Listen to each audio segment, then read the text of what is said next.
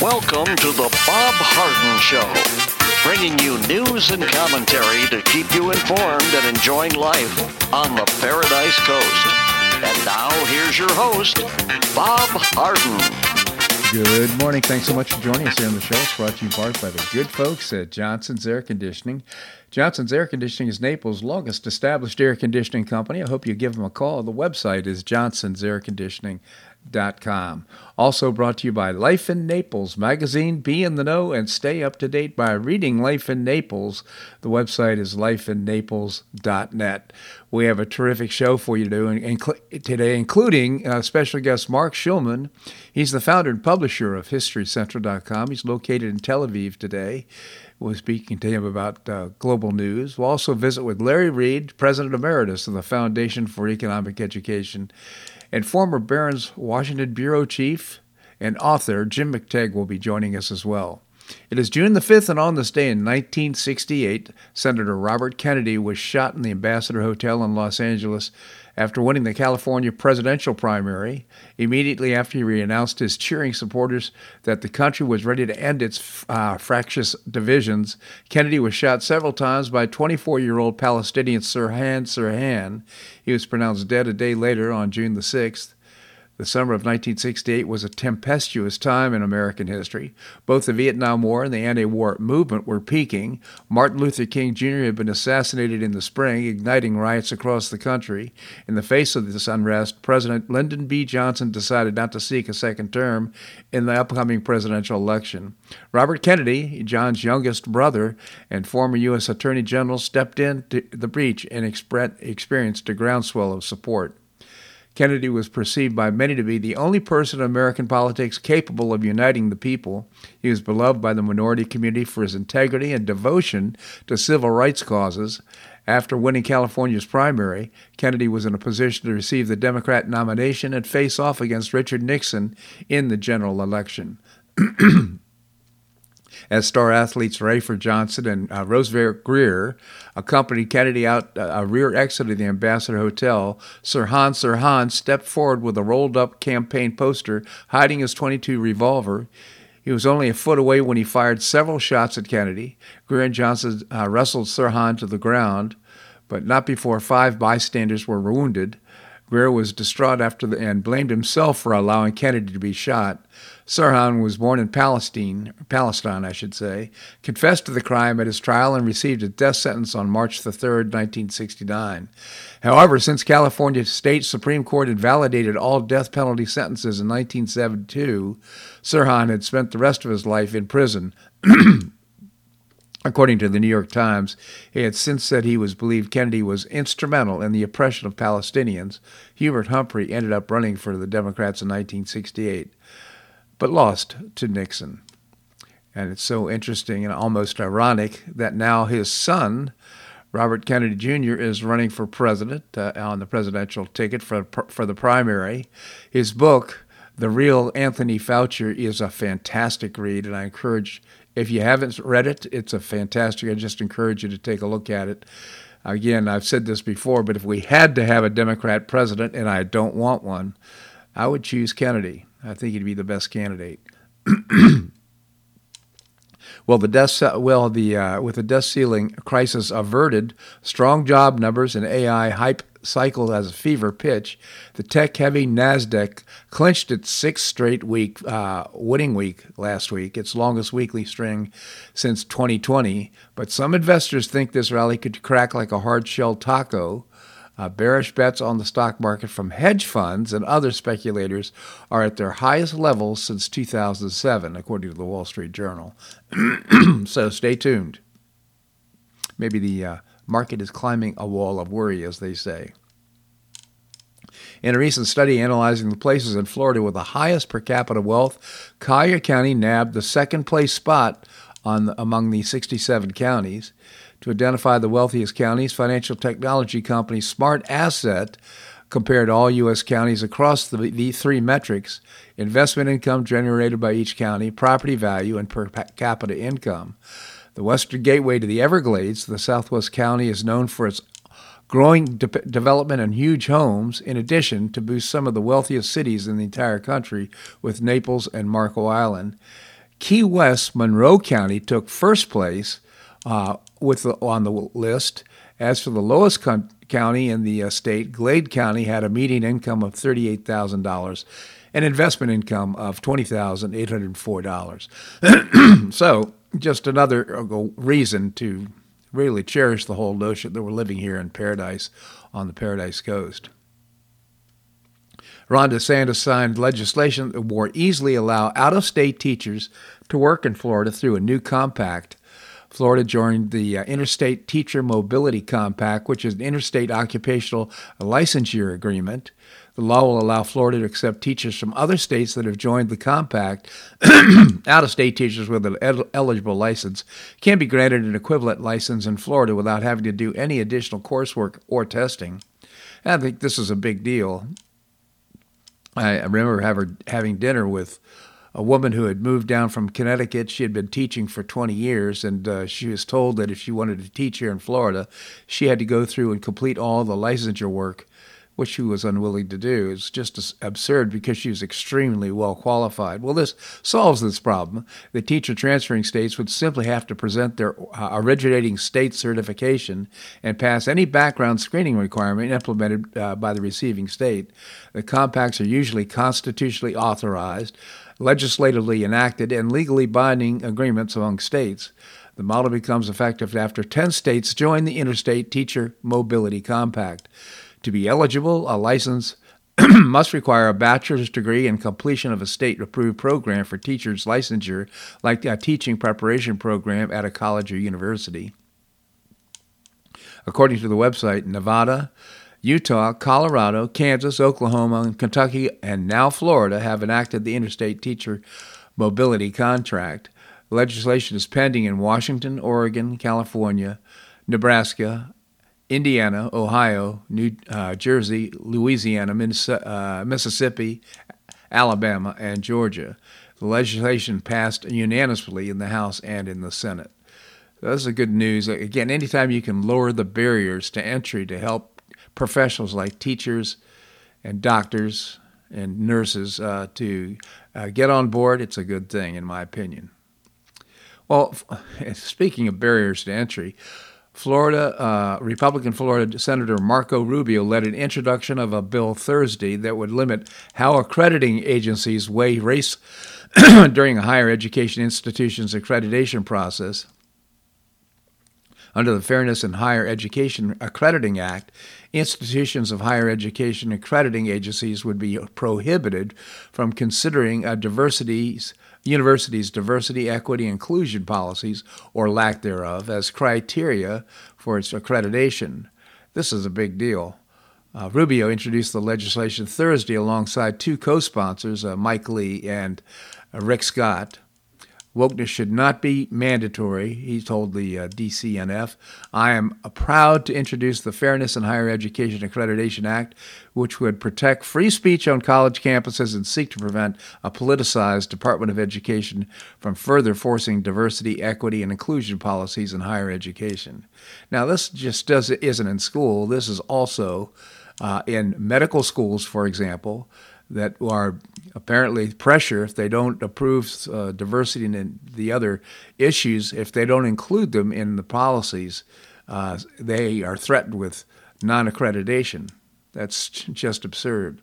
The bill would uh, bar accrediting agencies from examining a university's use of affirmative action in their admission process or considering the racial composition of the school's accepted applicants, students, and faculty as criteria for accreditation. Under the legislation, the IHE accrediting agencies would be required to weigh how the university ensures the right of free inquiry on campus. We need to make sure that no school is judged based on whether a DEI agency is used, Scott said. What we uh, care about in Florida is academic success so students can get great jobs after graduation. That's why our state has been ranked number one for higher education in the United States in the U.S. News and World Report for six years running. I'm proud to sponsor the Fairness in Higher Education and Credit Act to bring needed accountability to our colleges and universities and also to medical schools. Isn't that amazing that this would need to be done in this day and age? Well, perhaps not. Both of uh, Florida's U.S. senators, by the way, voted against the debt ceiling deal, which was passed 63 to 36 on Thursday night and was signed by Biden this weekend. Florida Republican Senators Marco Rubio and Rick Scott voted down the measure after it cleared the U.S. House with around half of the Florida's Republican uh, Republican representatives. excuse me, in a press release, Scott announced uh, office slammed the deal for allowing U.S. debt to eventually hit $35 trillion. I voted no today because the legislation will only bury us deeper in debt and does nothing to stop the rampant inflation Biden and the Democrats have caused with their addiction to reckless government spending, Scott said. There will never come to a day when the permanent political class in either party in Washington will stand up in favor of curtailing runaway spending and debt, he continued. The politicians in Washington will never accept that they are going wrong, so we have to force change. He's absolutely right about that. Rubio indicated that the vote from him was torn about the deal and was concerned about the defensive spending, defense spending, I should say, worried the Pentagon budget would decrease overall because of inflation. Under the deal, which is officially entitled the Fiscal Responsibility Act, uh, spending for the 2024 fiscal year would remain relatively stable Furthermore, for the year 2025, the agreement would enforce a cap on spending increases of 1%. As per the agreement, medical care for veterans would also receive full funding in the levels outlined in the President's uh, proposed budget.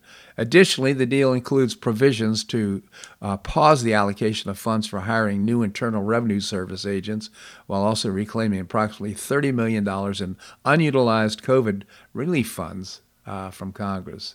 However, some conservative members of Congress, including many representing Florida, vehemently opposed the deal for sus- suspending the debt limit for two years. So, believe this or not, and I don't know why McCarthy agreed to this, first of all, pushing it off until 2025, uh, suspending the debt ceiling so it can go anywhere between now and then and only be uh, reconciled and dealt with after the elections. It's a bad deal. This segment of the show brought to you by the good folks at Johnson's Air Conditioning, Naples' longest established air conditioning company. I hope you visit the website johnsonsairconditioning.com. Also by Life in Naples magazine. Be in the know and stay up to date by reading Life in Naples. The website is lifeinnaples.net. Coming up, Marc Schulman, the founder and publisher of HistoryCentral.com. That and more right here on The Bob Harden Show on the Bob Harden Broadcasting Network.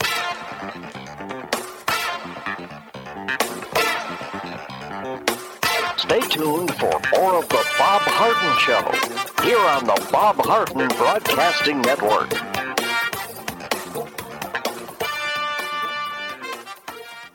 I'm Bob Harden, the host of The Bob Harden Show. One of my favorites for breakfast or lunch is Lulabee's Diner, providing great service, fabulous food, and a rockin' good time. Lulabee's Diner is a throwback to the 60s, complete with great music and a fabulous 60s decor. What I like best is a blend of great food, great value, and terrific service. Most of the friendly waitstaff has been part of Lulabee's for years. I enjoy the great choices for breakfast and lunch, and you'll find the menu has everything and anything to satisfy your taste. Lulabee's offers catering, party platters, lunch boxes, and more. Lulabee's Diner will quickly become one of your favorites for breakfast or lunch. No reservations are needed. Check out the website at lulabees.com and stop by Lulabees Diner, open from 8 a.m. until 2 p.m. seven days a week. Lulabees Diner in the Green Tree Shopping Center at the corner of Immokalee and Airport Pulling Roads. Stop by Lulabees Diner for fabulous food and for a forever cool rockin' good time.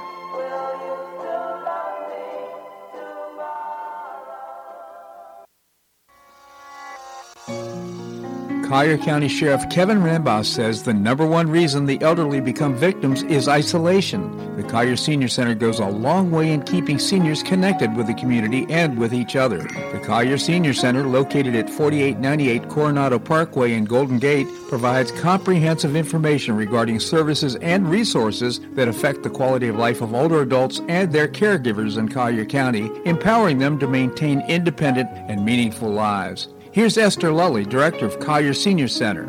Everyone, every senior is welcome. There's diversity there. It's vibrant. It's a caring atmosphere. So there's a reason we offer the services and programs that we do. We want to help enrich the lives of senior members and provide support to their caregivers. Want to find out more? Visit collierseniorcenter.org. That's collierseniorcenter.org or call the Collier Senior Center at 239 252 4541. That's 252 4541.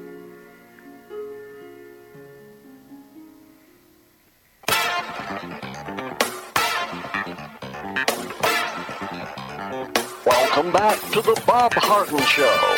And now here's your host, Bob Harden. Thanks so much for joining us here on the show. We're providing you news and commentary rooted in a commitment to individual liberty, personal responsibility, limited government, and the rule of law.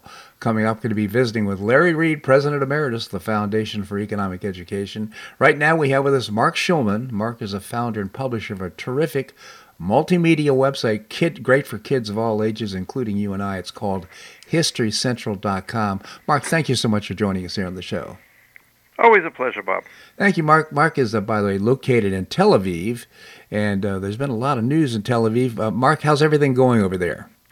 Okay, mixed mixed stories here. On one hand, the demonstrations continue against a potential judicial overhaul, although it's looking more and more like um, the government is going to give up on that. It's not at all clear. Mm. There's so many different cross currents, but it looks like that's what's going to happen. The other news here was uh, not so good on, I guess it was Saturday night, the Friday night, I guess it was. Um, three Israeli soldiers were killed on the Egyptian border uh. when some Egyptian policemen uh, crossed the border. Of Israel's at peace with Egypt. Um, he ambushed two soldiers that were in some sort of a um, guard post on a 12-hour shift, and then later killed someone else when they came after him. So hmm. that's been a major um, a major news item here in Israel for the moment. Um, the Egyptian border is considered the one of the quietest. It's a very long border for Israel, and maintaining it is a challenge to say the least. So, oh, so interesting. So uh, let's uh, move to news in Ukraine. Okay, so it's looking like, and this is so hard to know because the fog of war is very, you know, is very strong, especially at times like this when everyone wants to keep the fog. But it's looking like in the last 24 hours the Ukrainians may have launched their offensive. Mm-hmm. Uh, we don't know too much. We don't know exactly where. This part of it's in the Donbass, a little further north. It's not at all clear. This comes after a, a group of days when Russian uh, Russians aligned with Ukraine have been attacking various towns and villages inside Russia on the near the border area, creating havoc. Hmm. And um, also, it seems they have sabotage units behind the lines, also creating havoc inside Russia right now, which of course is a tremendous embarrassment, obviously, to Putin, and it com- it it complicates his defense now against the offensive in Ukraine because he has to theoretically pull troops out to try to stop these insurgents, and so we'll have to see what happens. I'm I'm an optimist when it comes to this. I actually, I think I said this before. I think the Russian army may fall apart, but we will see. Yeah, uh, you have said that. It, well, uh, it, it's just curious to me. Again, could this be propaganda, or is this? I mean, how do they know that these are insurgents or, or people from the other side? What's the source of information on that? Well, both the people the people taking responsibility claim they are Russians. I see. Um, and the, the Russians admit they're Russians. Okay. So so there's no there's no question who these people are. Um, there is opposition to, to now. Some of these are very far right wingers. One one group is considered neo-Nazi, but the others are the other are just opposition to to Putin. I mean, there's a lot of opposition to Putin. Everyone's afraid of it, but obviously it's a little. I mean, you're going into war, obviously, but it's a little less. It's problematic when you're part of a, mili- a militia group that's fighting against him. So uh, his popularity was quite high just a few months ago. I think it close to seventy percent or something like that. How's that going now? From what I understand, it's dropped. From the realization, especially once some of these bombs have started landing in, inside of Russia, the realization that this might be real and it's not only what he can or they can do to Ukraine, but that there could be something Ukraine can do to Russia, has dropped that that popularity. Yeah. Um, how much we don't know. You know opinion polls are incredibly uh, unuseful when it comes to things like Russia because you don't know whether anyone's telling you the truth or not. Yeah. And so th- there is no way of knowing. Uh, you know, are they afraid you're a government spy? Is the answer going to come out? So you really don't know what you know what you're really getting is, is true information or not true information. So I, mean, I think what you're suggesting the tea leaves are, are uncertain, but nevertheless it indicates that uh, perhaps uh, right now Russian army is weakening and uh, doesn't have the resolve to win this thing, and therefore it might be uh, leading to a Ukrainian victory. Right. I mean, look, they the, they they won quote unquote the battle of Bakhmut. They captured Bakhmut, uh, but they lost eight times as many troops as the Ukrainians did. Hmm. And at, at this point, from what I understand, the Ukrainians in the last day have recaptured part of Bakhmut. So a real Pyrrhic victory, to say the least. Um, and that was part of the Ukrainian goals was to was to bl- bloody them. And um, look, what you know, the Ukrainians are fighting on their own land. Mm-hmm. What are the Russians fighting for exactly? It's really hard to motivate soldiers in situations like this. Mm-hmm. So, um, and the Ukrainians, in some ways, are better equipped between the Western arms that they've received and some of the interesting electronics they themselves have developed. I think they will be outgunning the Russians on top of uh, anything else. That's so interesting. We will see. I mean, things will develop in the next week. Uh, we'll hear all sorts of conflicting reports. In other words, don't believe anything you hear. okay. No, I don't. no, absolutely. You, I mean, okay.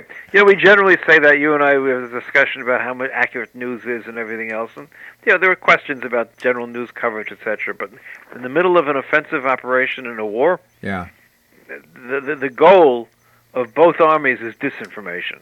Right. So.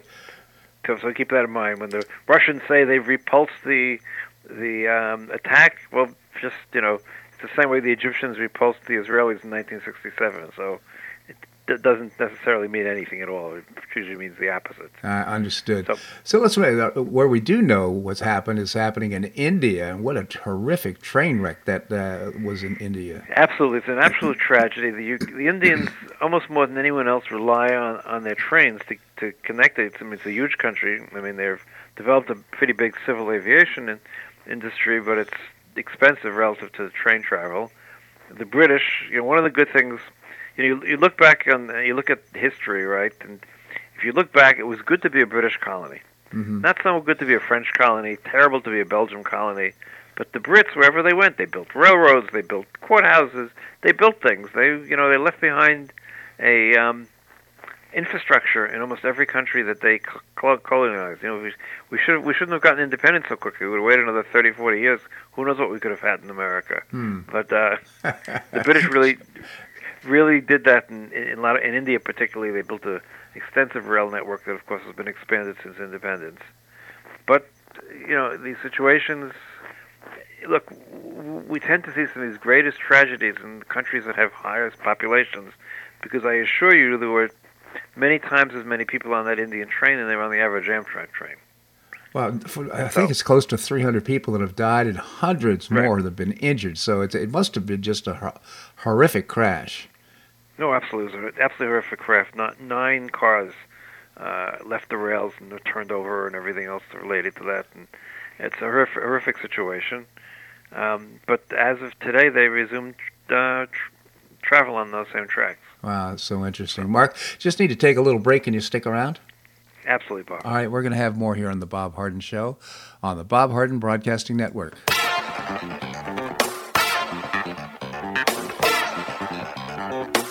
Stay tuned for more of the Bob Harden Show here on the Bob Harden Broadcasting Network.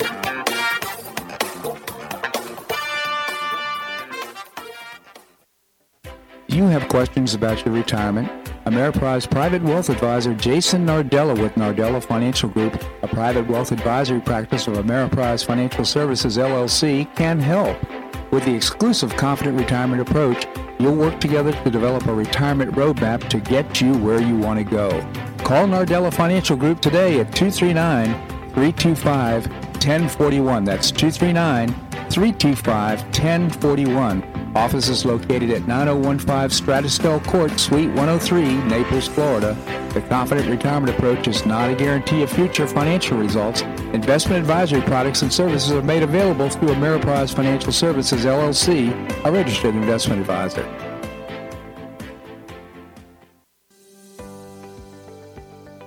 Finish what you started with a Hodges University wheel. You can complete your bachelor's degree in as little as one year with your previously earned credits. What's the wheel?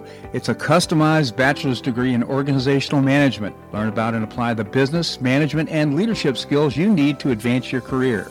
You can get unmatched educational experience with classes held once a week on campus in Fort Myers, in Port Charlotte, or Naples. You'll be immersed in classes taught by professors with real world experience in the areas of business, management, and leadership. This degree can be applied to all areas of professional career. Learn more by calling 239 938 7700. That's 239 938 7700 or visit hodges.edu. Stay near and go far with Hodges University.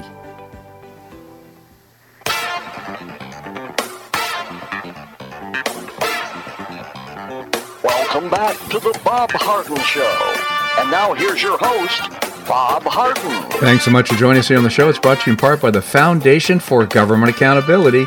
They get the politics and know the policy. They help prepare elected officials to have winning strategies going into their state legislatures. You can find out more by visiting the website, thefga.org, thefga.org. Coming up, we're going to be visiting with uh, Jim McTague, former Barron's Washington Bureau Chief. Right now, we continue the conversation with Marc Schulman, the founder and publisher of HistoryCentral.com. Again, Marc, thank you so much for joining us. Always a pleasure, Bob. So, uh, Marc, uh, right now OPEC has made an important decision with regard to energy around the world. Maybe right. Can... It was a it was a contentious meeting.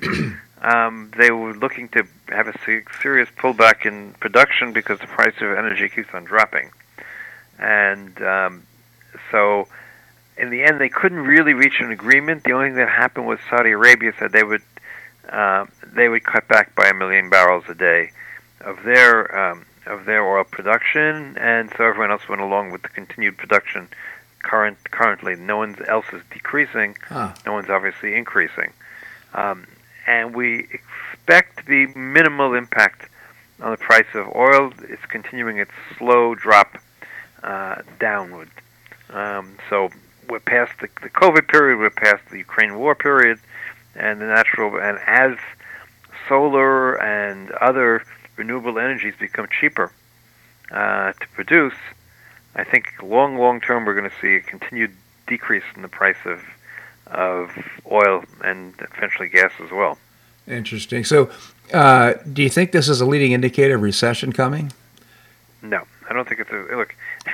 I don't know. You know, we've been talking. The people have been talking about a recession for a year now, and there is no. There has not been a recession. Right. Um, so, China has not grown as fast as expected, but again, I think a lot of it really has to do with fundamental changes in the marketplace. Mm. And you know, also remember something else that there are a few people who came because of Ukraine. Countries like Norway, which are not part of OPEC, have become more important producers. And the U.S. has produ- been producing um, for the last year. The, the rate of increase has been very rapid. Um, so the U.S. has been producing more and more both oil and gas. So OPEC's power is decreased. Mm-hmm. But again, uh, long term, it is cheaper right now to produce energy from a solar plant um, than it is from a from a gas or oil plant, and that's only going to go further in the other direction over the years. So think about it that way. I mean, eventually, uh, the price, the the need for oil is going to decrease as more and more people get electric cars. Um, you know, you can make all the arguments of what the cost of the environment and all these other things possibly, and but what is clear is they don't need gasoline. Huh. Yeah. Well, so again, I'm not sure if we're factoring into the cost of the uh, equipment wearing out or destruction of the equipment I, after. Again, I'm not, I'm not talking about the economic. Oh, well, okay. But the economic, yes, the economics of, of the uh, equipment is factored in in terms of the cost and the amortization of it. Again, it really doesn't matter the exact place you're at. Uh-huh. The issue is the curve, uh-huh. and the curve keeps on getting less expensive. Interesting. So um, ultimately, is going to lose out, oil and gas. I guess that explains why uh, uh, Saudi Arabia and other countries are trying to figure out alternative fo- forms of income coming in as uh, their oil production reduces. Absolutely, they understand what the future is. Look, it doesn't require, you know, there's some things in life, you know, like for instance, the war in Ukraine that came as completely unexpected, right? Mm-hmm. I mean, no one expected that. A few, a few people expected. Let's be more more uh, accurate. But um, the reality is uh, certain things like like energy are totally you know demographics will will uh, calculate all that for us. Yeah. So let's move to uh, Poland. There's protests in Poland. What's going on? Uh, half a million people came out yesterday, uh, yesterday Sunday, in, in Poland, demonstrating against the government. The government has been uh, cut back, took over the court system, and is talking about making certain people making it illegal for certain people to run in the elections. Um, so, on one hand, Poland has been a good ally of the United States this past um, past few months or first year and a half in terms of Ukraine. They're they stepped up. They're probably the number one supporter of Ukraine. They also have a large army at this point. On the other hand, their democracy is so-so. Let's put it that way. Yeah, I mean, it would be surprising. They fought so hard during the Second World War in uh, protests against uh, communist Russia, and the Soviet Union, and uh, I would think it would be part of their culture to uh, not lose what they've uh, worked so hard to gain. Well, absolutely, but again, you you have people in power, and they manage to gain power, and and and they are playing the the current government is popular amongst uh, right wing Catholics and the rural population. And you have, you have again a situation where the rural people support the government much more than the urban population does. Mm. Um, so, and the older people support more than the young people do. Sound familiar? Yes, it does. Well, stay tuned. I guess there we'll see what what developments occur. How about uh, uh, Hong Kong? I know this is uh, close to the anniversary of the Tiananmen Square. The square, they were forced to bring back to, to, to close an exhibition. Um, look, China is a complicated place, um, and the Chinese don't like, uh, you know, any sort of um, protests in any which way. Um, they managed to hold off all these years. It's an interesting, complicated place, though, because there is a certain level of of dissent that takes place under underneath mm-hmm. when it comes to good governments and local governments and things of that nature. But you know, we're uh, let me put it this way: uh, there's a clash coming. Whether we can avoid it or not, I do not know. Um, it really depends on if their economy keeps on doing well. Then I don't think there'll be a clash ultimately because it's more important that the people do well. But if the economy goes south at some point, then someone's going to have to be blamed, and it'll have to become a nationalistic issue. So that there's uh, the the economy. Well, I guess we don't know a lot about the economy. We do know there was a real estate issue uh, and uh, loans uh, in uh, in China. How's the economy doing? How do we know? We don't really know. It theoretically is, is is growing not as fast as expected, but it is growing again after COVID and everything else. Um, but we don't really know because we really don't know whether we can trust the official figures or not. Yeah, that's always the big problem in China.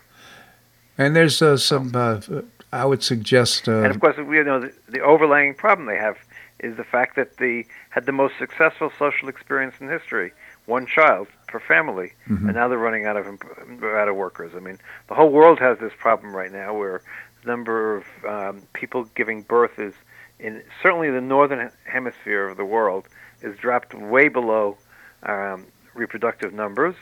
Uh, China has it particularly strong because of the one child. They're trying to turn that around but the Chinese have gotten to the point where it's expensive to bring up a child. They, you know, they go to so many different extracurricular activities and everything else you can imagine, and so that's all very, very expensive. And so one child is enough to a lot of families.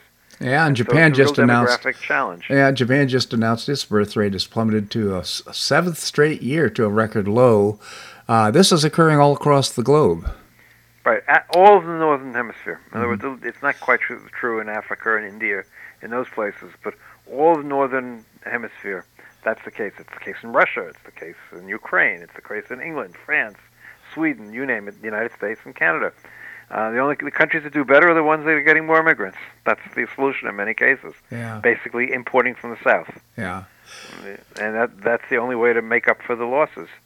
So uh, before population.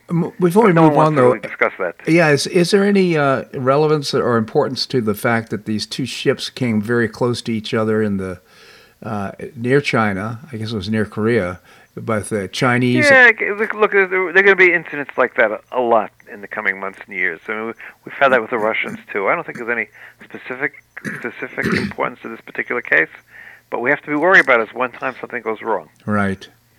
You so. Know, close. It was planned to be close, but sometimes there's a mistake that's made. The wind goes up.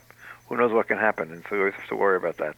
So, worldwide global spy chiefs decided to meet in Singapore in some sort of a secret meeting. Do we know anything about that? Not really. It's a secret. Uh,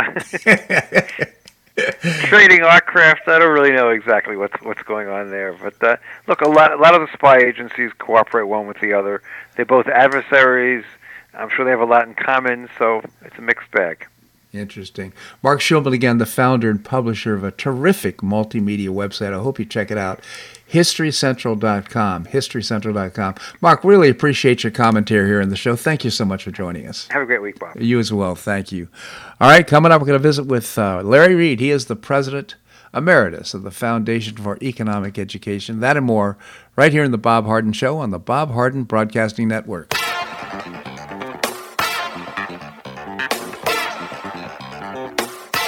Tuned for more of the Bob Harden Show here on the Bob Harden Broadcasting Network.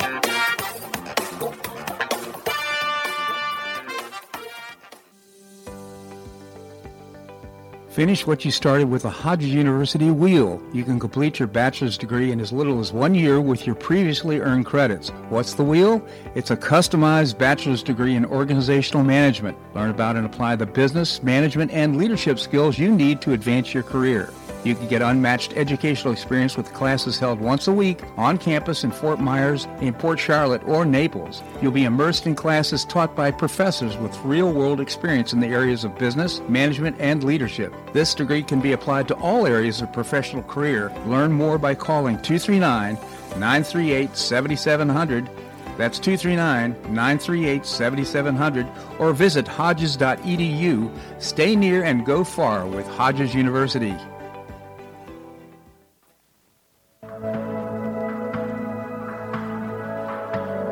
Do you suffer from joint pain in your shoulders, hips, or knees? I was suffering from debilitating pain in my knees. On a referral, I saw Dr. George Markovich with the Institute for Orthopedic Surgery and Sports Medicine. He successfully treated my symptoms and pain for several months.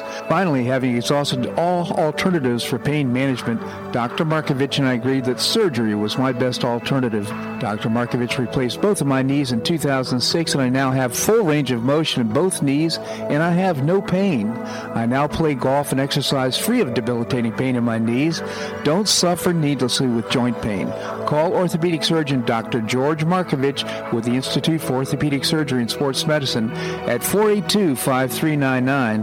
That's 482 5399. He did a great job for me, and he'll help you too.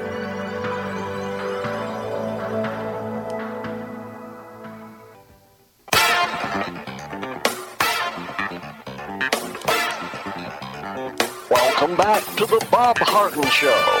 And now here's your host, Bob Harden.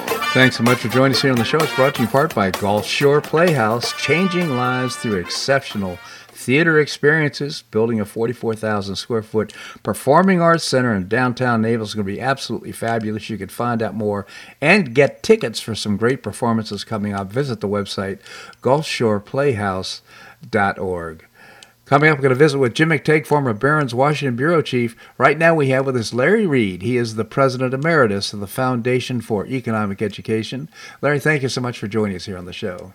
Hey, thank you, Bob. My pleasure. Tell us about the Foundation for Economic Education. Okay. We are headquartered in Atlanta, Georgia, but our work takes us all over the country and sometimes abroad. We educate and inspire young people of high school and college age in ideas of individual liberty, free enterprise, small government, private property, and personal character. We do that not only through our visits to campuses and schools, but also through the website, which is fee, F-E-E dot org, and that contains uh, daily fresh uh, content as well as um, uh, videos and online courses. Great organization. I've been to the national conferences. It's great to see young people celebrating freedom and uh, personal responsibility. I encourage you to visit fee.org, fee.org. Larry, uh, we think about gold as uh, becoming more and more a a secure place to keep money, but uh, Winston Churchill decided to get involved in the gold standard in Great Britain, and that didn't work out so well. That's right, and it was uh, not the fault of the gold standard. It was the fault of the way uh, Winston Churchill tried to restore it uh, in the 1920s when he was Chancellor of the Exchequer. Uh, recall that during World War I, many countries went off of the gold standard. That's because they wanted to spend to uh, pay the enormous expenses of the war. And as is often the case in wartime, governments want to print money, and they can't do that if the money is tied to uh, to gold. But in the 1920s, uh, Britain wanted to go back to gold after the war was over, and Churchill was the man in charge of arranging that. Mm-hmm. And what he should have done is recognize at the uh, uh, by the ratio of gold to paper money, he should have recognized that uh, Britain had printed a lot of paper money and it wasn't worth as much as it was before the war. But he tried to restore the gold standard um, at a rate of paper versus gold that sort of pretended as though it never printed any, and that was unsustainable. It would have lost lots of gold to places like the United States. And, and not by a smaller margin. It was about ten percent, wasn't it? yeah, it was ten percent. That's plenty to drive gold away to places like the United States. I think it's a, a great illustration of how sometimes meddling in free markets can create real serious problems. What were the consequences of this? Well, one of them uh, actually is a very substantial consequence uh, over here in the United States. Uh, the U.S. wanted to assist Great Britain's attempt to restore the gold standard, so that mm. was, you know, a good intention. Uh, but to do that, it felt that it had to weaken the dollar. Uh, if the um, dollar was weakened by lower interest rates and the printing of additional dollars, then Britain wouldn't lose as much gold to the United States, and it could maintain the uh, unrealistic uh, ratio of gold to paper. Uh, but of course, what that did was to inflate the money supply here in the United States. That was one of the reasons we had the so called roaring 20s, and of course, the big bust in 1929 and the subsequent Great Depression. Uh, our attempt to make the British pound look better by weakening the dollar uh, actually had the effect of producing a short term bubble in the economy, and when it burst, we got the Great Depression. Wow, I, that was that is news to me. I didn't didn't realize that it had that kind of an impact. And by the way, uh, uh, when, Churchill's not the only one that started to meddle with the price of gold. Uh, we did that a couple of times in our own history, haven't we?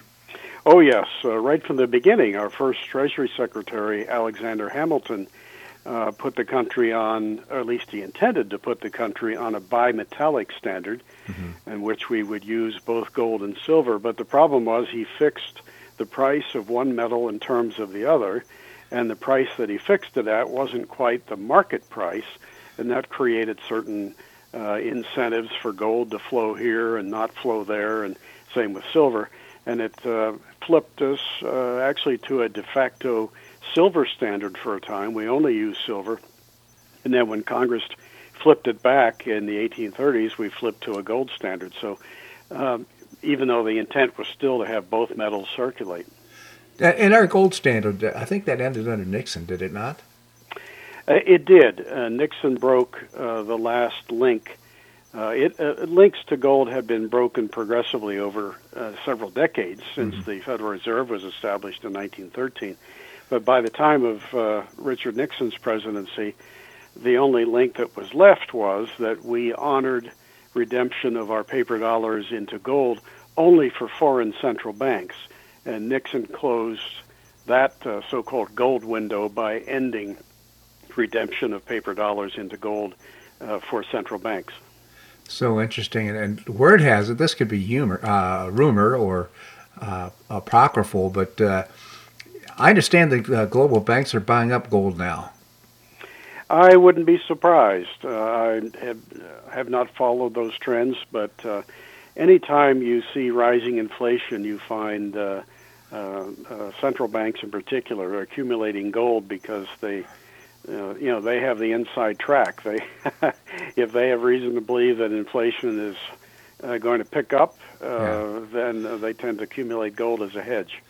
That's so interesting. So, how does the story end up? Uh, Winston Churchill tried to establish a, a, a unrealistic price for gold.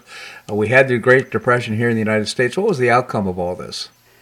Well, uh, the uh, restoration of the gold standard in Britain at that unrealistic rate was not sustainable. And sure enough, at the onset of the Great Depression, Britain went off of gold again.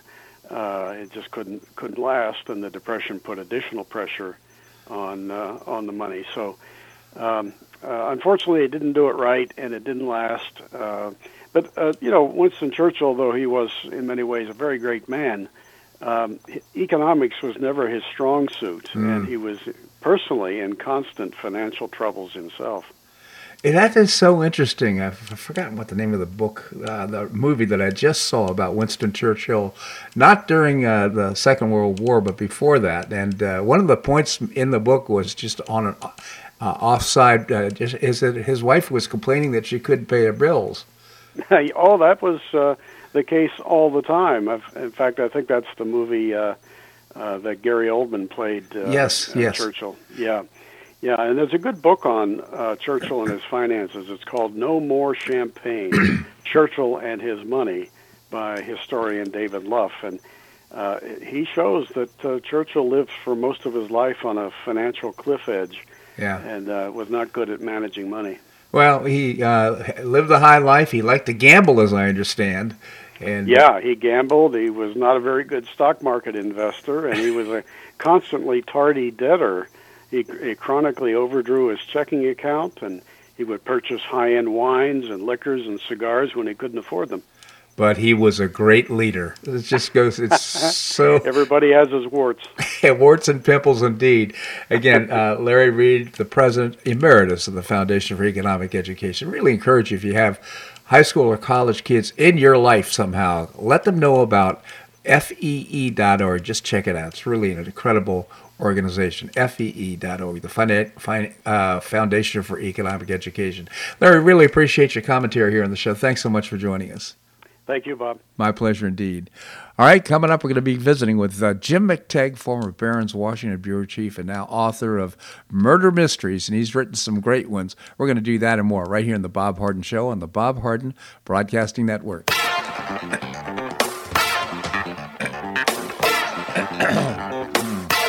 Tuned for more of the Bob Harden Show here on the Bob Harden Broadcasting Network.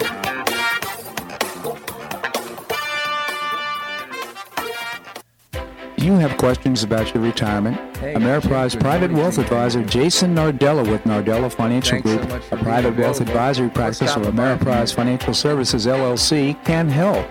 With the exclusive Confident Retirement Approach, you'll work together to develop a retirement roadmap to get you where you want to go. Call Nardella Financial Group today at 239 325 1041. That's 239 325 1041 Office is located at 9015 Strada Stell Court, Suite 103, Naples, Florida. The Confident Retirement Approach is not a guarantee of future financial results. Investment advisory products and services are made available through Ameriprise Financial Services, LLC, a registered investment advisor.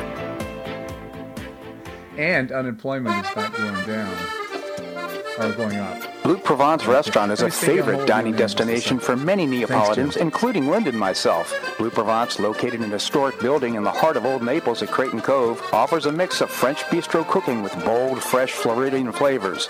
Experience award-winning cuisine at Blue Provence and enjoy one of Florida's most extensive, eclectic, and fun wine cellars. Dining your choice of the popular Eat-In Bar, the intimate courtyard garden, or the beautiful Provencal Caribbean dining room. Enjoy a wonderful and memorable evening in a casual and relaxed atmosphere that includes a taste of Provencal hospitality. Blue Provence is open seven days a week all year round.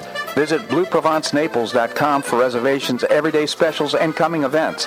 That's BlueProvenceNaples.com or call 261-8239.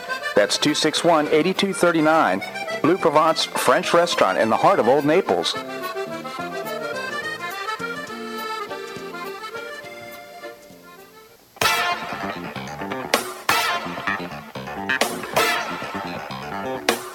Back to the Bob Harden Show. And now here's your host, Bob Harden. Thanks so much for joining us here on the show. Here in the commercial about Blue Provence reminds me that they have one of the finest wine lockers in the world, one of the finest collections. It is noted as one of the world's finest I think one of the top 100 in the world, if I'm not mistaken. So not only great food and great dining, but also great wine selection as well. We have with us Jim McTague, former Barron's Washington bureau chief and author of many books. His latest murder mysteries are Follow the Leader, its sequel, Shake the Money Tree, and its sequel, and his latest book, uh, No Problem. Jim, thank you so much for joining us here on the show. It's a pleasure, Bob. Jim, uh, I'd be curious about your thoughts on this uh, the deal, debt ceiling deal that was negotiated by the president and uh, uh, Kevin McCarthy. What are your thoughts, and what do you think the outcome will be? Well, you know, all us old timers knew it was political theater, and there was never any real possibility of default. Number one. So, number two, uh, the president signed the debt deal on Saturday, and then he went on television, and I, I assume somebody was watching, to proclaim that he saved the U.S. economy from collapse. so the big, so the big headline in the New York Times the next day, which is the woke paper. Yeah. You know, you have to consider who their audience is.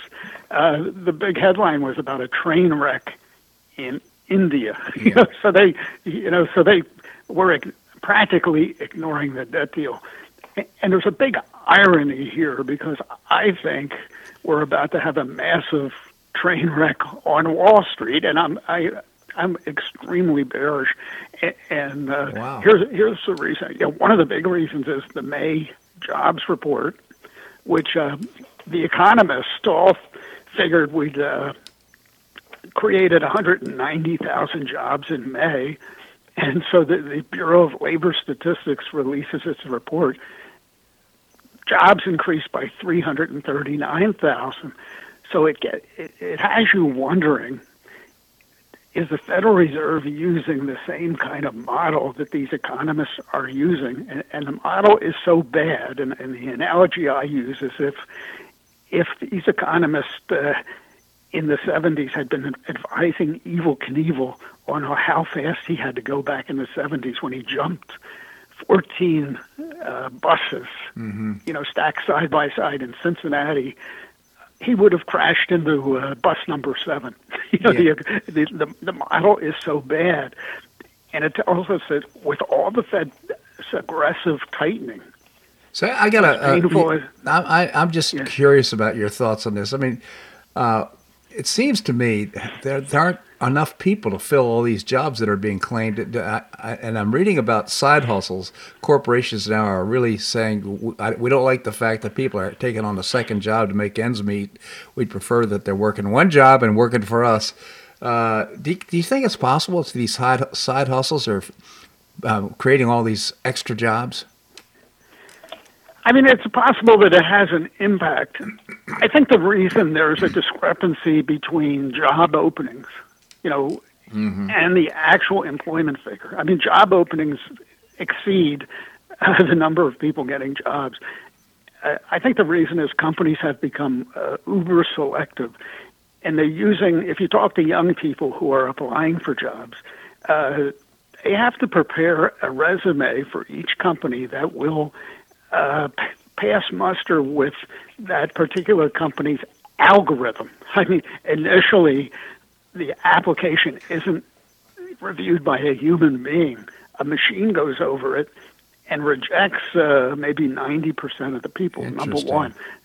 So, because the companies, so, so I have a, a young friend who's looking for a new tech job, and he says he never applies through the, the, the uh, employment process. He, he gets someone within the company to recommend him so that he can uh, leapfrog uh, the algorithms, uh, which uh, which he says is you know it's almost impossible to to get get around them because uh, they they're looking for perfection that doesn't exist in the human race.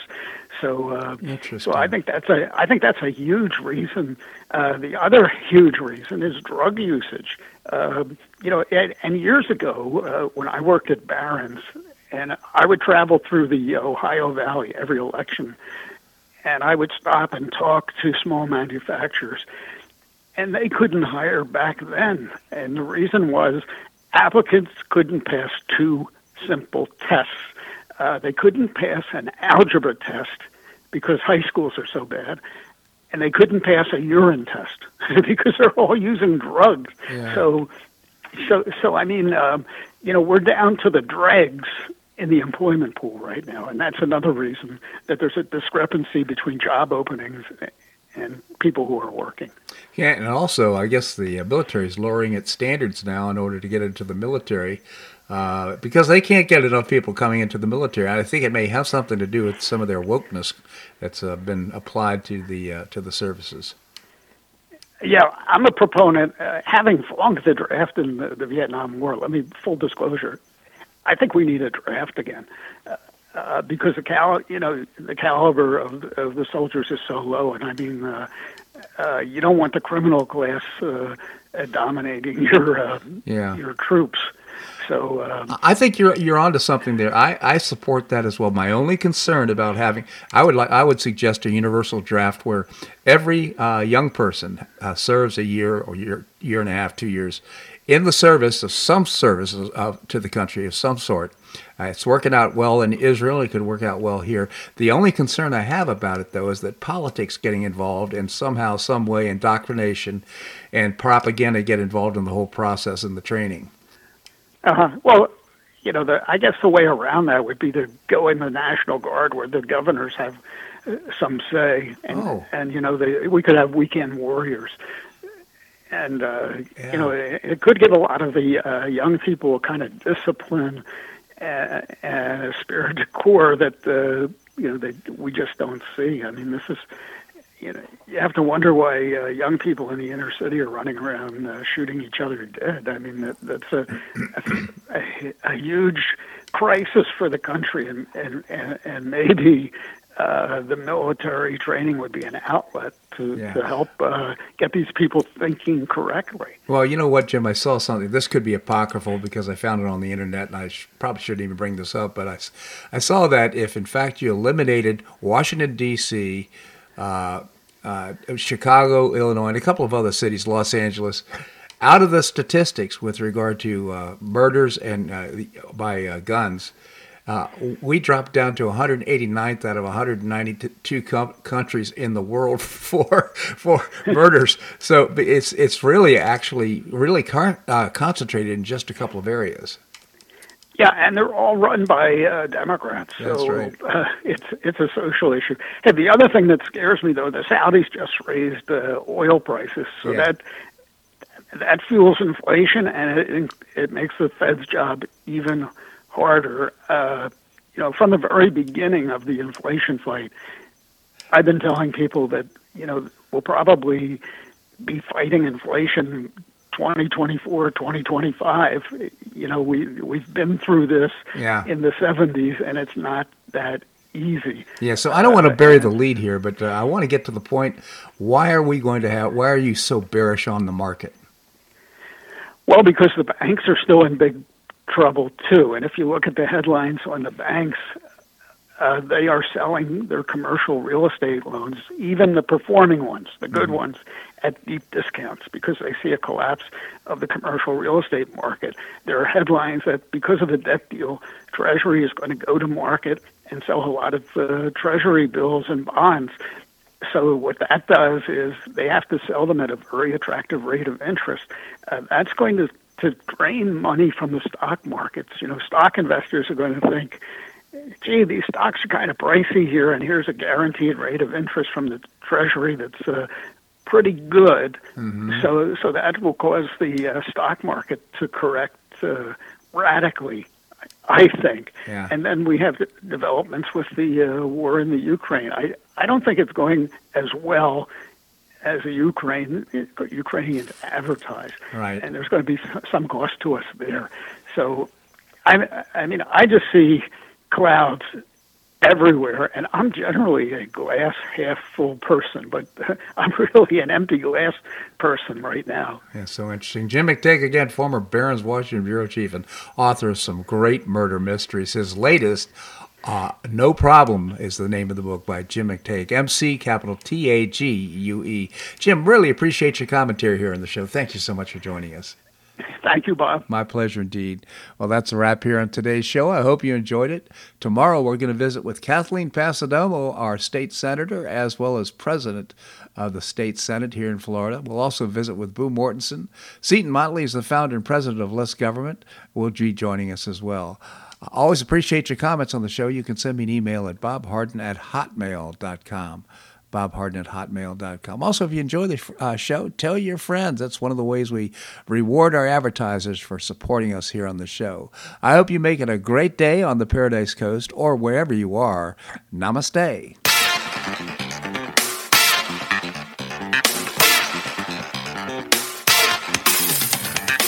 Thanks so much for listening to the Bob Harden Show on the Bob Harden Broadcasting Network. For more information and audio files of previous shows, visit www.bobharden.com.